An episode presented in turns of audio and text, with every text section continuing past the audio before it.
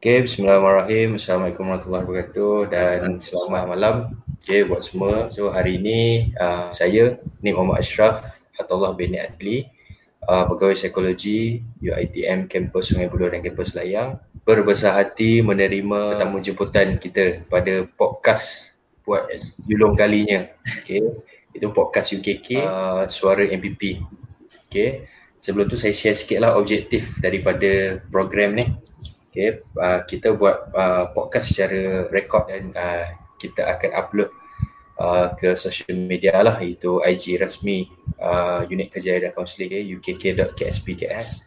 So tujuan utama untuk uh, kami pihak U K K buat podcast U K K uh, adalah sebagai medium uh, perantara lah. Okay, kami sebagai uh, medium untuk sampaikan kepada pelajar-pelajar. Uh, so, uh, suara M P P, wakil daripada M P P Fakulti Perubatan dan juga Fakulti Pergigian yang ada dekat kampus Sungai Buloh dan kampus Layang ni, boleh share lah apa aktiviti yang dibuat dan sebagainya. Dan dalam masa yang sama, kami juga berharap uh, ia sebagai satu platform untuk kami sampaikan kepada pelajar-pelajar lain yang mungkin terlepas pandang dan sebagainya. Okay. So, tanpa melengahkan masa, uh, podcast ni tak lama, sekejap je. Kita ada beberapa slot, kita podcastkan. Uh, setiap slot tu adalah uh, intipati ataupun apa yang nak dibincangkan. Biasanya kita akan ambil masa tak lama lah. Saya rasa mungkin dalam setengah jam ke empat puluh lima minit je lah. Uh, so, kita faham setiap orang ada komitmen masing-masing. Okay, so yeah. kita tak ada masalah. Dan saya berbesar hati untuk menerima uh, presiden kan. Okay. Uh, saya uh, memegang bukan presiden uh, ya, sebagai ya. Ha. Okay, sila boleh kenalkan diri. Okay, um, bismillahirrahmanirrahim. Assalamualaikum warahmatullahi wabarakatuh. Uh, pertama kali saya nak ucapkan terima kasihlah kepada pihak U K K, iaitu unit kaunseling kan, untuk sudi men, apa sudi menjemput saya dalam podcast kali ini. Dan Mas, uh, keduanya saya sudilah untuk memperkenalkan diri saya. Okay, nama saya uh, Mama Hafizan Safar, merupakan pelajar tahun dua uh, Fakulti Pergigian, mengambil ijazah sarjana muda pembedahan pergigian dan juga uh, lahir di Kuching, Sarawak, ha, tapi menetap di uh, Kedah, uh, Jitra, Kedah. Dan um, dalam uh, saya memegang jawatan M P P U I T M Shah Alam dan memegang portfolio uh, Esko College dan non-resident. Uh, sekian dia. Okay, alright. So, Saudara Hafiz uh, dah explain berkenaan dengan diri beliau. Okay, nama, uh, tahun berapa dan uh, jawatan Esko Resident. Uh, maafkan saya, Esko Resident dan Uh, college, uh, college, college dan, dan non-resident. Yes. Oh, uh, non-resident ni yang mana yang duduk kat luar lah. Ya, yeah, betul. Yang duduk di rumah sewa lah. Oh, duduk di rumah sewa. Hmm. Okay, so kalau kita tengok tu besar lah tanggungjawab. So nanti mungkin uh, Hafiz akan share apa yang dibuat dan sebagainya. Alright. Okay, terima kasih Hafiz. Uh, yeah. Kita settle slot pertama, sesi pengenalan diri. Okay. Dan simple je. Ha, dan okay. Dan kita pergi kepada slot yang kedua. Ha, yeah. saya, saya pun tak tahu apa yang bidang tugas, uh, Esko, College dan non-resident ni. Okay, mm-hmm. okay. Tanggungjawab sebagai M P P. Okay. Uh, mungkin Saudara Hafiz boleh share lah, ceritakan kepada kami semua pendengar yang mana yang nak tahu apa tugas Hafiz sebagai M P P. Dan mungkin sedikit selepas tu mungkin boleh share pengalaman ataupun ada apa pengalaman pengalaman yang manis yang boleh di, dikongsikan. Okay, kita silakan. Okay, um, terima kasih Encik Nik. Um, pertama sekali uh, saya rasa semua uh, para pendengar tahu, uh, tahu sendirilah apa itu M P P uh, atau lebih tepat kita panggil Majlis Perwakilan Pelajar. So daripada nama itu sendiri kita dapat kenal pastilah mereka ni ialah lebih kepada membawa suara pelajar. Membawa suara pelajar ke pihak atasan dan kalau boleh bawa ke pihak lebih tinggi, international. Kita bawa uh, suara-suara pelajar ni, masalah pelajar, apa-apa berkaitan dengan pelajar kita akan bawa ke pihak atasan dan kita akan bantulah dari apa yang sebaik kita boleh bantu. Dan jika uh, dan uh, menceritakan sedikit ringkas berkaitan M P P U I T M Shah Alam ni, kami uh, merupakan induk. Uh, M P P U I T M Shah Alam ni merupakan induk kepada semua M P P cawangan seluruh Malaysia dan M P, uh, U I T M Shah Alam itu sendiri menjadi induk kepada semua uh, U I T M se-Malaysia. So apa yang dijalankan sendiri oleh induk, uh, kami akan menjadi rujukan dan menjadi um, apa counter lah, sebagai rujukan lah, membantu uh, M P P Malaysia ni dalam uh, menghandle pelajar-pelajar, membantu pelajar dari segi kebajikan dan pembangunan insan itu sendirilah. So uh, saya teruskan diri uh, daripada M P P U I T M Shah Alam sendiri, kami mempunyai empat puluh lapan orang. Dan daripada empat puluh lapan orang ini uh, terdirinya ada empat jabatan, iaitu Jabatan Kebajikan Mahasiswa, Jabatan Pembangunan Insan, Jabatan Perhubungan Perantarabangsaaan dan Jabatan satu lagi um, perhub, apa, perhubungan lah, daripada segi pengumpulan maklumat semualah, multimedia. So mem- um, menceritakan, le- uh, menceritakan lebih uh, untuk saya punya jabatan, iaitu saya memegang Jabatan um, Kebajikan Mahasiswa yang lebih tertumpu kepada uh, masalah kebajikan mahasiswa dan masalah di segi uh, apa kebajikan mahasiswa ekonomi, macam apa, apa pinjaman, biasiswa, semua itu uh, terletak di bawah kebajikan mahasiswa lah. Uh, untuk lebih spesifik, uh, jika di seperti yang saya terangkan uh, pada awal tadi, saya memegang Exco College dan Non-Resident. So saya lebih tertumpu kepada college dan non-resident, dan more specifically untuk U I T M Sungai Buloh lah, college di Sungai Buloh. Tetapi apabila um, berada dalam krisis sekarang itu COVID nineteen, dan saya sendiri M P P kami terpaksa pulanglah untuk uh, berkorban masa kan, untuk rasa untuk membantulah pihak pentadbiran dalam membantu, apa, menjaga kebajikan pelajar. So um, mencerita sedikit uh, berkaitan kolej dan non-resident ni, iaitu jawatan saya ni, kami uh, lebih uh, bekerja rapatlah dengan pihak kolej dan J P K kolej itu sendiri. Uh, dan kami juga bekerja rapat dengan pihak U K K, iaitu uh, unit kemudahan kolej. Uh, bukan konseling. Maaf ke saya. Okey, uh, kemudahan kolej. Di sini kami uh, menjadi perantaraan lah antara pelajar, antara pihak kolej, dan kami juga mencadangkan uh, inisiatif-inisiatif yang terbaik lah untuk uh, pelajar, memudahkan urusan pelajar dan kolej itu sendiri. Sebab kami ni mewakili suara pelajar, so kami membawa sudut pelajar agar pihak kolej terbuka untuk melihat Uh, jika ada sebarang kelemahan dan kekurangan, mungkin kita perlu perbaiki dari situ. Dan j- kami juga menjadi uh, orang tengah antara kolej dengan pelajar, di mana jika ada uh, pers- apa salah fahaman, macam tidak kefahaman oleh pelajar terhadap tindakan kolej itu sendiri, kamilah menjadi orang yang membantu menjelaskan dengan berlanjut. Kamilah menjadi orang yang jadi rujukan lah, seperti biasa menjadi rujukan untuk pelajar itu sendiri lebih jelas dengan apa yang inisiatif yang diambil dan dilakukan oleh pihak atasan. Itu sebab sedikitlah berkaitan tu bidang tugas kami. Okey. Uh, uh, so maksudnya kira uh, tugas Exco uh, College dan Resident ni boleh kata jadi sebagai orang tengah lah. Ya, yeah, ya. Yeah. Di antara pelajar dan juga uh, pihak college lah. Hmm, ya, yeah, betul. Kami Alright. kami lebih kepada memfokuskan kepada college itu sendirilah. College dan Resident, apa masalah yang timbul, apa-apa isu yang berbangkit. Terutama sekali uh, dengan keadaan sekarang lah yang O D L, so pelajar tak ramai yang ada di kolej, dan dan sekarang pula uh, isu uh, itu isu COVID yang baru ni berlaku, dan sekarang pula pelajar akan masuk ke kolej. Ini juga uh, menjadi kerja kami lah M P P untuk membantu pihak kolej, untuk uh, membantu pelajar, membantu pihak kolej untuk memudahkan pergerakan keluar, apa pendaftaran pelajar di kolej itu sendirilah. Bagaimana kita hendak, sebab sekarang ini norma baru, so banyak perkara perlu diteliti, banyak perkara perlu dipandang agar semuanya berjalan dengan lancar, dan semua sudut pelbagai pihak perlu didengar. So kami pihak M P P sedang bekerja rapat lah, iaitu daripada pihak saya sendiri, iaitu pihak kolej sedang bekerja rapat lah dengan induk kolej untuk membantu pelajar untuk kemasukan kolej. Uh, so um, itu menceritakan sedikit lah tugas saya dalam M P P itu sendiri. Uh, menceritakan detik-detik manis lah. Banyak uh, detik manis ya. Detik manis ni saya nak cerita kalau pada diri saya sendiri, um, saya akan ambil um, detik-detik manis ni, kita sebenarnya kita yang create sendiri. Kita yang kita yang buat sendiri detik-detik manis ni sebenarnya. Kadang-kadang benda tu bagi orang pahit, tapi sebenarnya bila kita jadikan benda tu manis, ia adalah di atas diri kita sendiri. Jika di atas diri kita sendiri. So kalau bagi saya, detik manis saya kat sini ialah uh, bagaimana kami memperjuangkanlah uh, hak-hak pelajar semua kat sini. Bagaimana kebajikan pelajar kat sini, itulah detik manis saya bersama tim-tim saya lah. Bagi saya, kejayaan kami untuk membawa suara pelajar ke peratasan dan didengari itu, itulah satu pencapaian yang agak manis, agak memuaskan. Uh, itu dari segi baca gerak kerja kami lah, apa yang detik manisnya.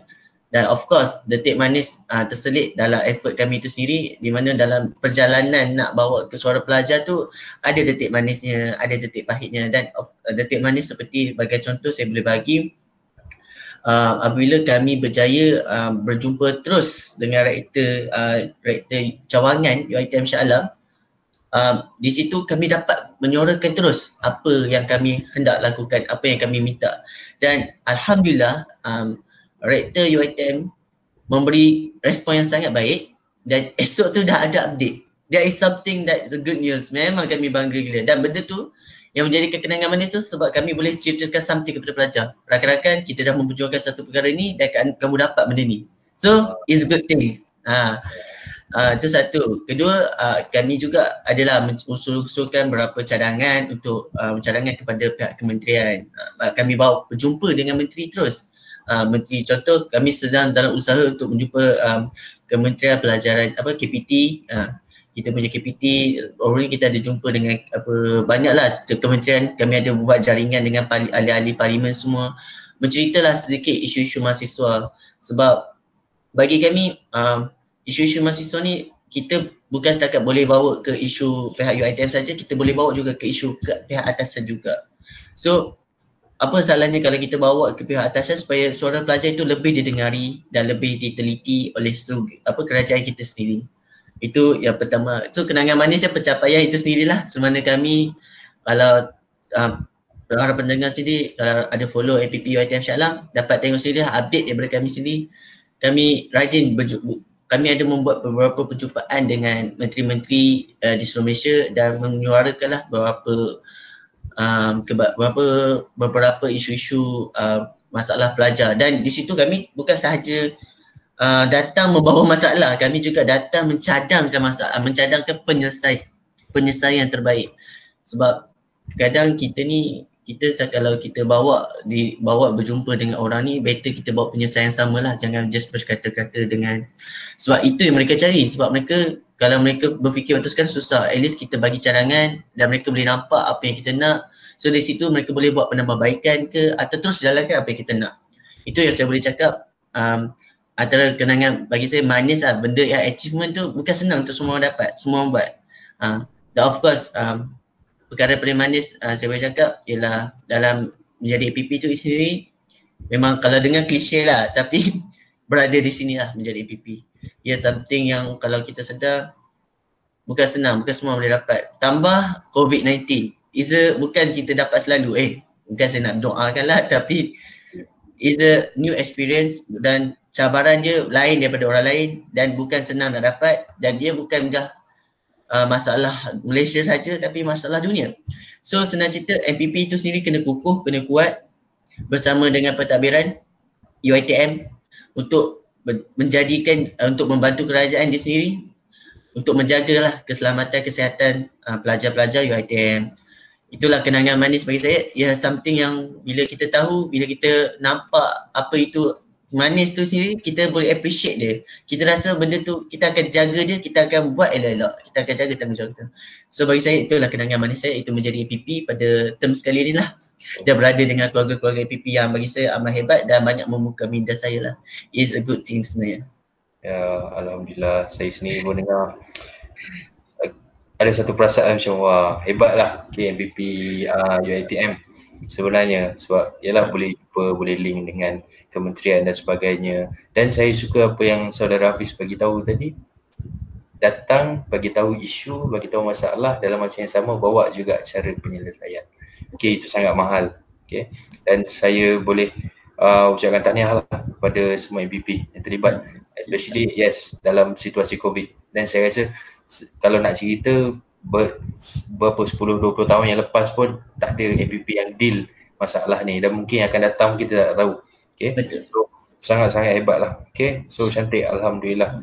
So slot kedua uh, dah selesai, pergi kepada slot yang ketiga. Alright. Okay, okay. Tiga ni uh, dia simple je. Saya berminat untuk mendengar pandangan daripada saudara Hafiz terhadap isu-isu mahasiswa atau mahasiswi lah, which is mungkin boleh share isu-isu yang yang pernah berlaku uh, dan uh, macam mana je uh, mungkin saudara Hafiz sendiri deal uh, yang berkaitan dengan bidang tugas ke ataupun isu-isu yang selain daripada itulah. Okay, just hmm. simple, short and sweet. Okay. Okay, terima kasih. Uh, so untuk untuk isu untuk berkaitan dengan isu-isu pelajar ni sebenarnya banyak benda kita boleh bincangkan. Tapi um, saya ingin bincangkan sedikitlah berkaitan dengan isu pelajar um, yang kita nampak uh, pada mula COVID sembilan belas tu sendiri, di mana pelajar dipaksa kuarantin sampai hari raya eh, Ramadan di college campus. Yeah, itu isu antara di mana pelajar kampung lah. Sepatutnya Ramadan kebanyakannya pelajar boleh dibawa balik. So kita bekerjasama dengan uh, JOBSA, iaitu U I T M punya uh, jabatan yang akan mengeluarkan guideline-guideline sepanjang P K P semua tu. Itu adalah isu pelajar di mana pelajar itu sendiri mempunyai masalah tidak tahan duduk sahaja di kolej.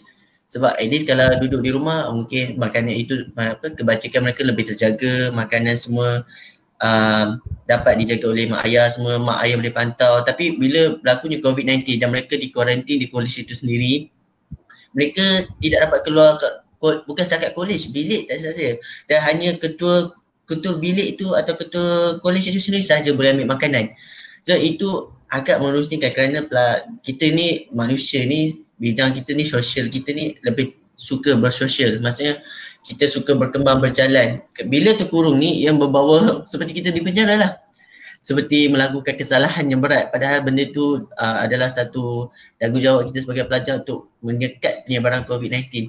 So dari situ isu dia pelajar tu tak dapat tahan. So apa yang P P buat uh, adalah kami daripada pihak P P cuba melakukanlah beberapa program di mana um, beberapa program yang secara online bagi pelajar boleh melihat bagaimana perkembangan um, COVID itu sendiri, apa pandangan Uh, pandangan Vice Chancellor kita sendiri berkaitan COVID, bagaimana nak bantu pelajar dan apa inisiatif kerajaan untuk pelajar-pelajar itu sendiri. Dan Alhamdulillah dengan hasil apa pandangan kita punya apa kerajaan dan kita punya U I T M Shah Alam itu sendiri pentadbiran, uh, berjayalah menghantar pulang uh, pelajar-pelajar dengan menaiki kipas.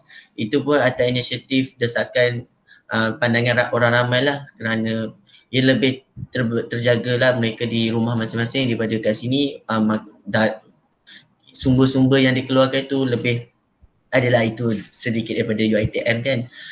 So saya rasa ialah isu itu Alhamdulillah lah berjaya diselesaikan dengan baik. Dan okay, apabila dah selesai, selesai satu isu tu, datangnya isu baru iaitu pelajar belajar secara online, O D L. Ianya satu nombor baru di mana menyukarkan pelajar untuk belajar secara online lah, daripada sekira kaya internet, kemudahan laptop, kemudahan telefon dan sendiri, tempat itu sendiri. Walaupun mereka ada internet yang kuat, tapi tempat mereka itu tidak strategik untuk belajar. So menyukarkan pelajar itu untuk belajar. So inisiatif M P P itu sendiri untuk mengambil uh, inisiatif ini untuk menyelesaikan isu ini. Kami uh, pelajar sebab kita dapat tahu isu pelajar ini ada masalah dengan internet. uh, Kerajaan pun tahu pelajar ada masalah dengan perkara ini. Uh, pelajar juga tidak tahu O D L ni berjalan bagaimana, uh, apa itu O D L, Open Distance Learning, ada yang faham benda lain. So kita pihak M P P ni seperti biasa saya cakap, kita ni membawa membawa membawa uh, membawa suara pelajar. Kita ni membawa orang tengah antara pentadbiran dengan pelajar. So kita sendiri uh, M P P M P P telah buat inisiatif untuk membuat satu Google uh, Google pula tak maafkan saya live uh, I G untuk menceritakan lebih berkaitan O D L. Dan M P P setiap fakulti sendiri telah mengambil inisiatif untuk membuat live untuk menceritakan lebih lanjut berkaitan O D L supaya pelajar-pelajar itu sendiri lebih jelas dan lebih clear apa itu O D L dan bagaimana fakulti itu menjalankannya. Sebab perkeliling telah dikeluarkan oleh I D O C dan kemudian perkeliling akan dikeluarkan mengikut fakulti masing-masing mengikut kesesuaian. Itulah yang akan dilakukan oleh P P setiap fakulti untuk menceritakan lebih lanjut kepada pelajar.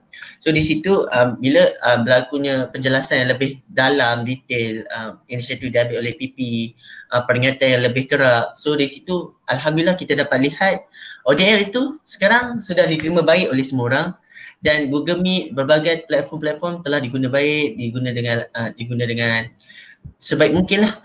Dan pembelajaran itu sendiri sebenarnya um, dapat disampaikan, tapi tidaklah seperti disampaikan secara face to face. Tapi actually ia dapat disampaikan dengan baik, itulah kita nak. Dan Walaupun begitu, adalah beberapa isu seperti uh, pelajar mempunyai masalah rangkaian, semua itu uh, pihak U I T M sendiri mengambil inisiatif untuk menerima mereka untuk berkolej sebab di kolej itu sendiri mempunyai rangkaian internet lebih baik. Di situ kita membuka peluang-peluang untuk pelajar ni memang untuk belajar, bukan untuk uh, memang di rumah. Sebab bila P K P ni, Alhamdulillah kita nampak perkembangan P K P makin bertambah baik, dan walaupun sekarang ada kes-kes uh, terpencil, kita panggil terpencil lah, tapi Alhamdulillah dapat di kerajaan kita berjaya mengawal dengan baik. Uh, inisiatif yang diambil saya amat hargailah sebab saya nampak ianya satu perkara yang sekarang kalau kita tengok memang rakyat Malaysia boleh terima.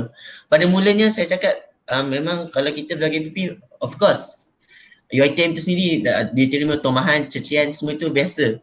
Dan bila kita benda tu laku sebab itu perkara pertama, perkara pertama pertama kali kita lakukan. Kita ni dalam lumrah manusia kita ada satu perasaan di mana saya nak share sikit perasaan kita. Apabila sesuatu benda tu kita tak pernah buat, kita akan sentiasa berasa takut, kita akan berasa sentiasa benda tu kurang. Itu benda yang ada sentiasa dalam ada pada manusia.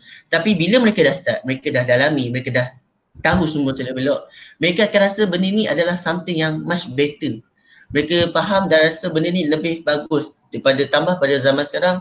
Internet tu kalau ikutkan semua uh, tempat ada, tapi kita tak boleh cakap semua tempat tu ada, faham?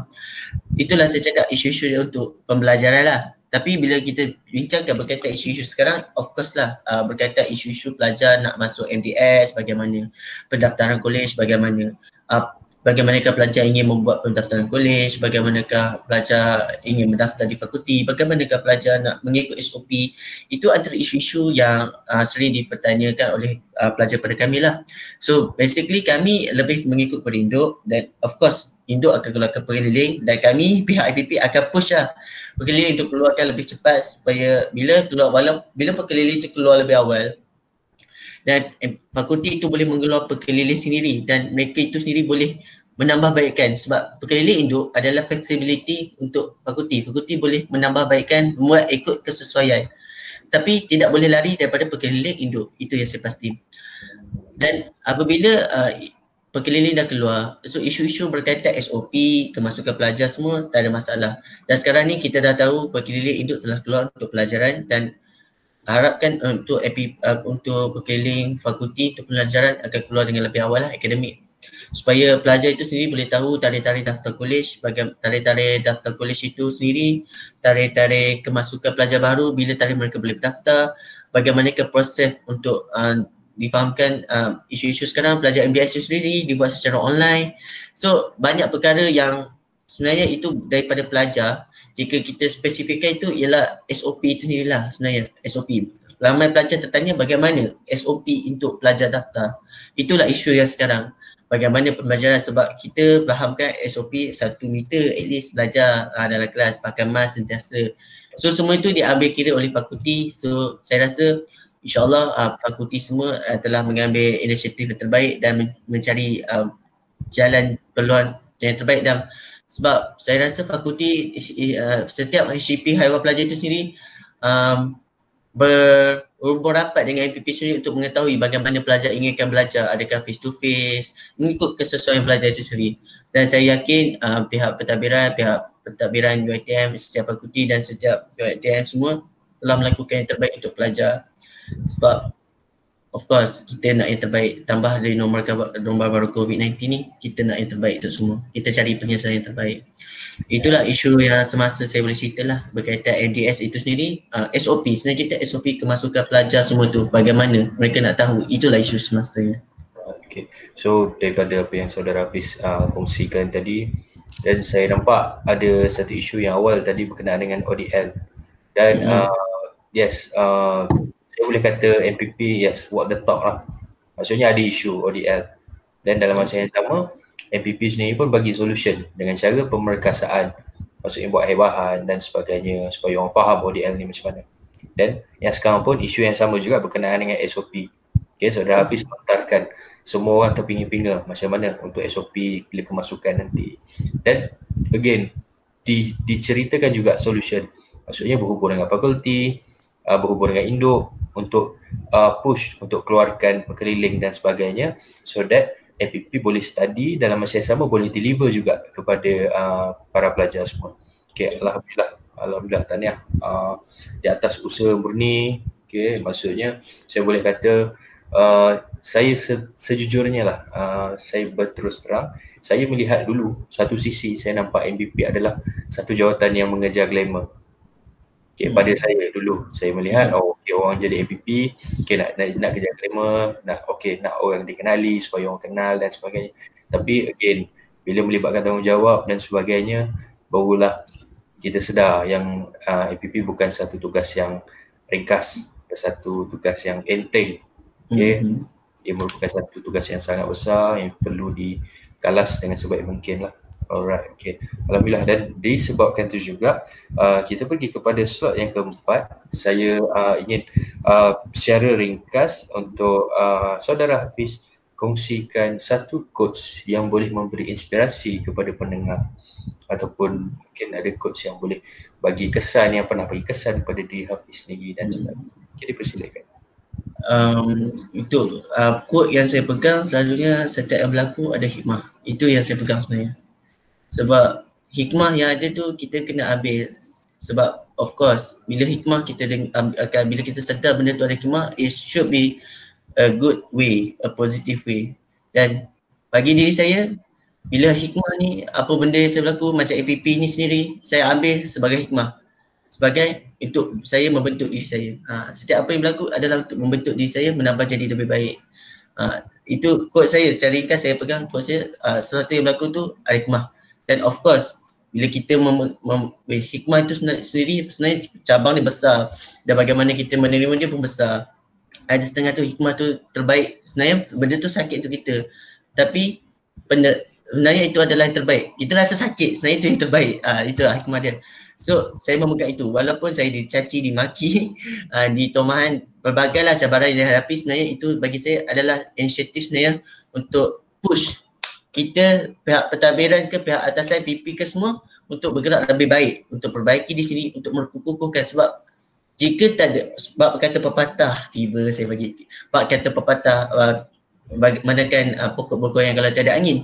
So situlah kita nak tahu kalau tak ada ni uh, ujian-ujian Allah ni dan kita tak nampak hikmah-hikmahnya, bagaimana kita nak move forward, uh, bagaimana kita nak jadi more positif, bagaimana kita nak memperhambakan diri, bagaimana kita nak tak rasa sebenarnya benda yang ada dalam diri kita adalah untuk menjadi pengisian kepada kita.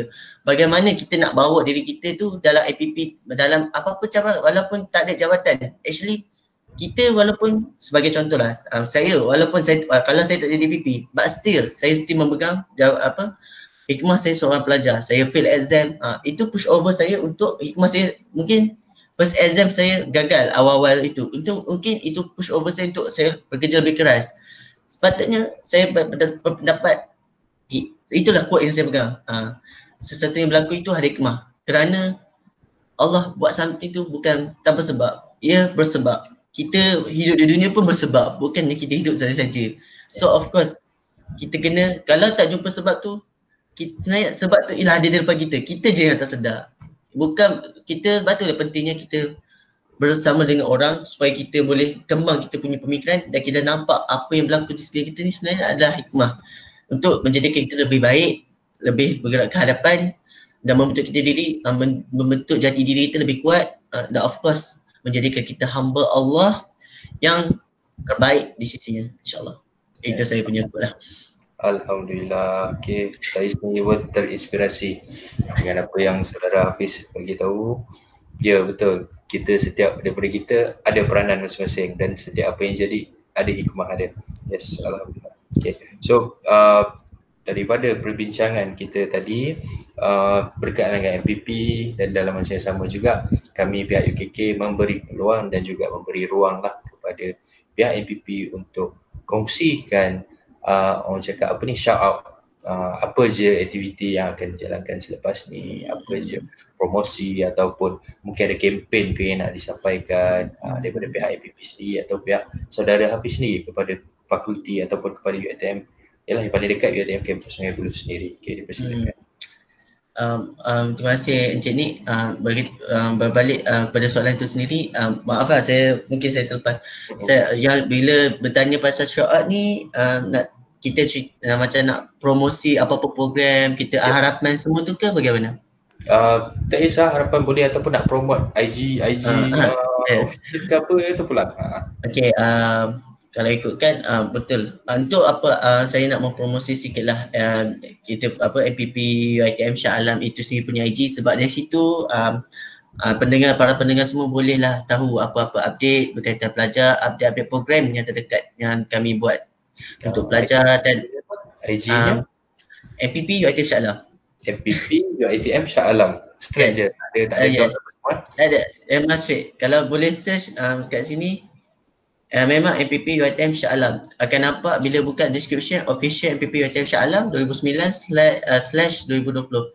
So dari situ bolehlah tahu uh, dari segi perkeliling, dari segi apa sudut kerohanian, dari sudut college ada, daripada sudut program, dan dalam I G M P P itu sendiri bagi saya dah lengkap untuk saya mencerita, untuk menceritakan semua berkaitan M P P. Contoh para pendengar ingin mengambil tahu oh, siapakah M P P untuk fakulti-fakulti sekian-sekian, uh, boleh je pergi ke M P P U I T M Shah Alam, kat situ dah ada lengkap orang-orang itu sendiri. Uh, dari situ juga ada kod-kod yang diguna pakai semula, dan ada juga beberapa program daripada M P P U I T M Shah Alam sendiri yang telah kami jalankan. Berjumpa, bolehlah lihat update kami, berjumpa dengan menteri, ber, apa uh, macam baru ni kita ada Merdeka, baru je sama dengan Merdeka, uh, bergerak bersama dengan persatuan apa ni persatuan apa so, keba, apa tubuhan kebajikan solidariti perpaduan N G O, uh, di mana kami bekerjasama dengan diorang menyebarkan bendera. Di situ nampaklah program-program B P itu. Dari situ juga mungkin kami akan mempromosikan apa-apa aktiviti kesukarelawan di mana uh, para pendengar sini boleh um, join, boleh ambil tahu dalam dan boleh terlibatkan diri lah secara volunteer. Dan di dalam U I T M Shah Alam M P I G itu sendiri boleh tanyakan beberapa soalan dan insya-Allah akan dijawab direct D M terus. Insya-Allah akan dapat dijawab dengan baiklah.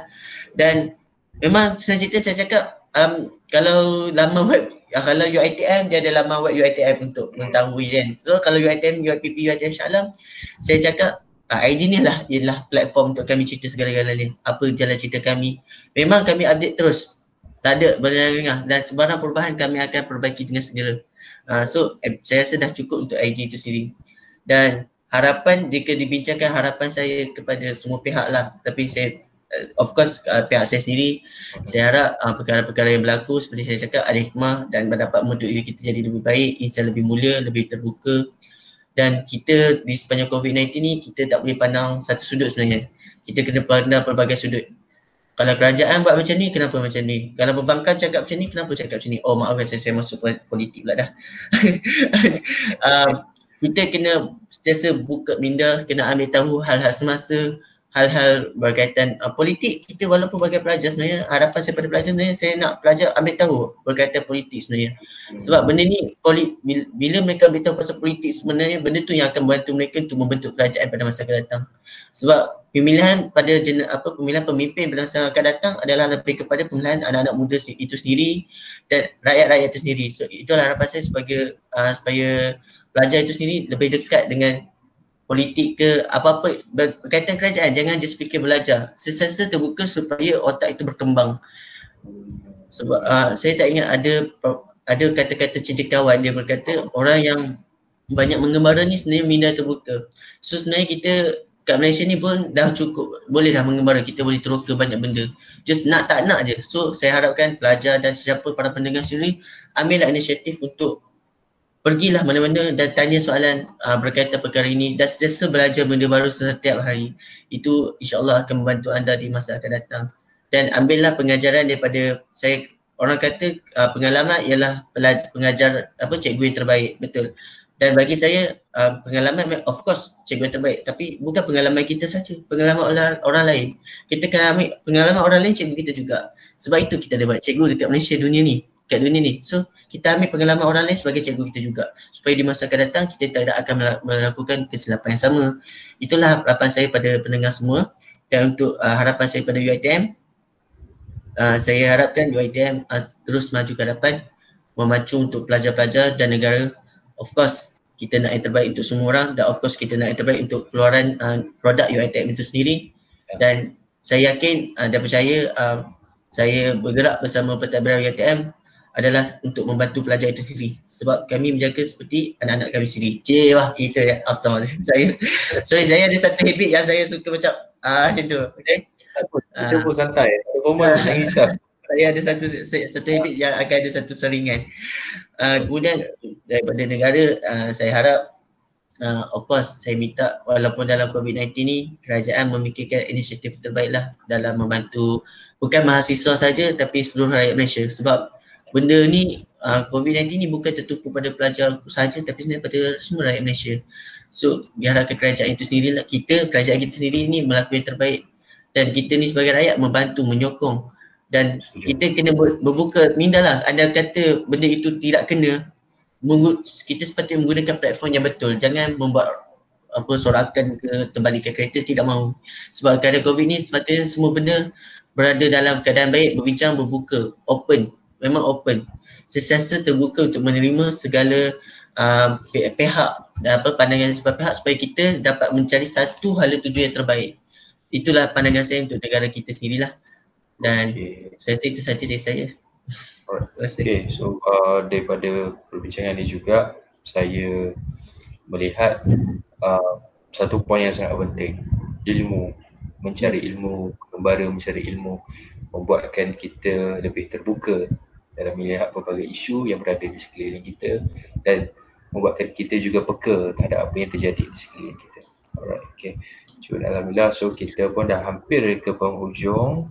Uh, yeah. Dah habis dah ikut kan, ha, cumanya untuk slot yang terakhir ni lebih kepada uh, one to one punya uh, perbincangan je lah. Macam tadi okay, kita dah cerita macam-macam, uh, saudara Hafiz pun dah cerita macam-macam berkenaan tugas dan sebagainya. Okay.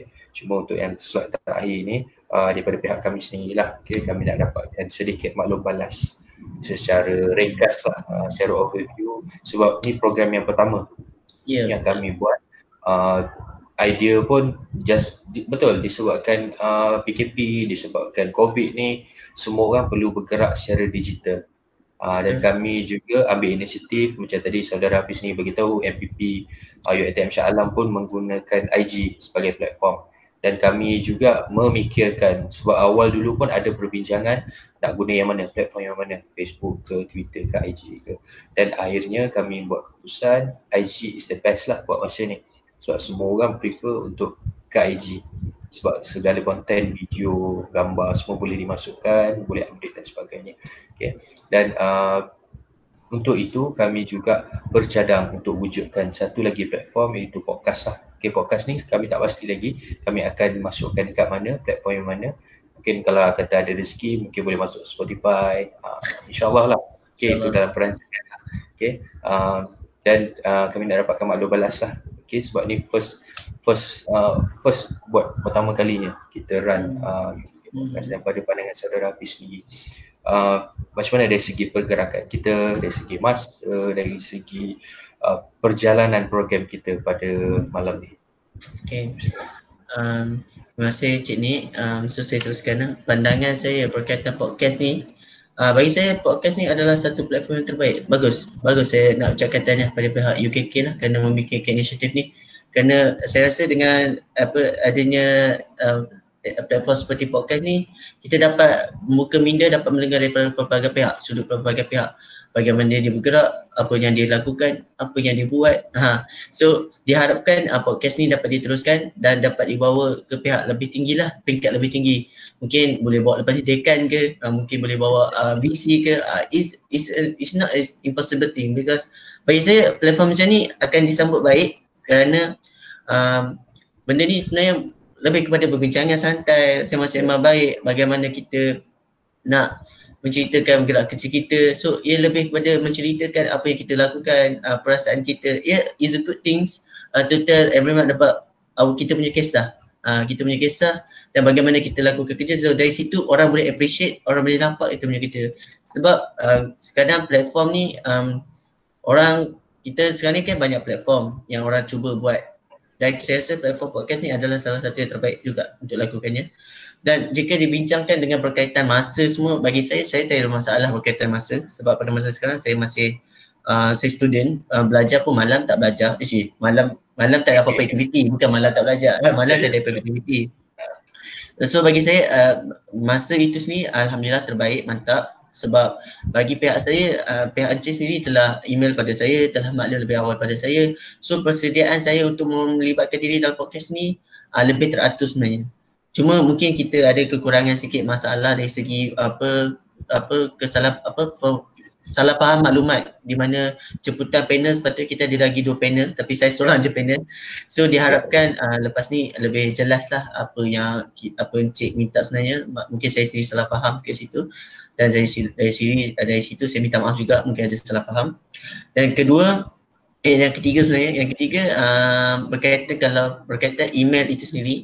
Kalau boleh uh, make sure jawatan dia betul supaya tidak timbul uh, salah faham antara pelbagai pihak. Uh, sebab, uh, so, make sure uh, jawatan itu betul. Macam saya, saya uh, bukan presiden. Uh, saya more to terus M P P uh, U I T M Shah Alam, uh, lepas tu pergi exco saya. Uh, Uh, uh, sebab bila bila macam contoh encik uh, encik Nick sini me, me, me, menyatakan saya ni uh, uh, presiden, uh, ia membawa macam saya ni yang di yang dipetua, maksudnya ketua M P P, maksudnya saya ada bos saya sebenarnya. Uh, itu saya. Uh. So kita tak nak salah guna dia punya ni supaya orang tak salah faham, sebab orang akan kenal M P P ni siapa dan takut bila nampak eh ingatkan yang ni yang presiden, uh, bukan dia, orang lain. Uh. So diharapkan uh, untuk Kita, bagaimana kita address orang tu betul lah uh, untuk platform akan datang. Dan saya, apa-apa saya nak ucapkan tahniah. Saya nak ucapkan daripada pihak P P C, saya nak ucapkan tahniah sebab bagi saya, yes, it's quite nice. Ada, memang bagus podcast ni, memang bagus. Saya tak masalah. Memang saya suka sebab dia akan membantu semua pihak actually. Bagaimana, ia macam perkongsian antara dua belah pihak. Mungkin banyak pihak sebenarnya yang akan dengar benda ni. So saya bagi saya, it's a good thing dan saya harap dia akan berterusan walaupun lepas ni kita akan belajar face to face. Mungkin nanti pihak U K K ada studio sendiri ke, mana tahu kan, untuk buat secara kenal ni sebab dah face to face. Uh, so it's a good thing bagi saya. Saya select terbaik. Okay, terima kasih uh, saudara Hafiz, dan saya sendiri pun uh, ambil maklum terhadap uh, komen dan cadangan yang diberikan, dan saya sendiri pun memohon maaf jugalah di atas uh, kekurangan. Okay, uh, pada sebab pada saya it's a learning process. Okay, uh, as saya akui, uh, pihak kami pun ada kekhilafan dan sebagainya.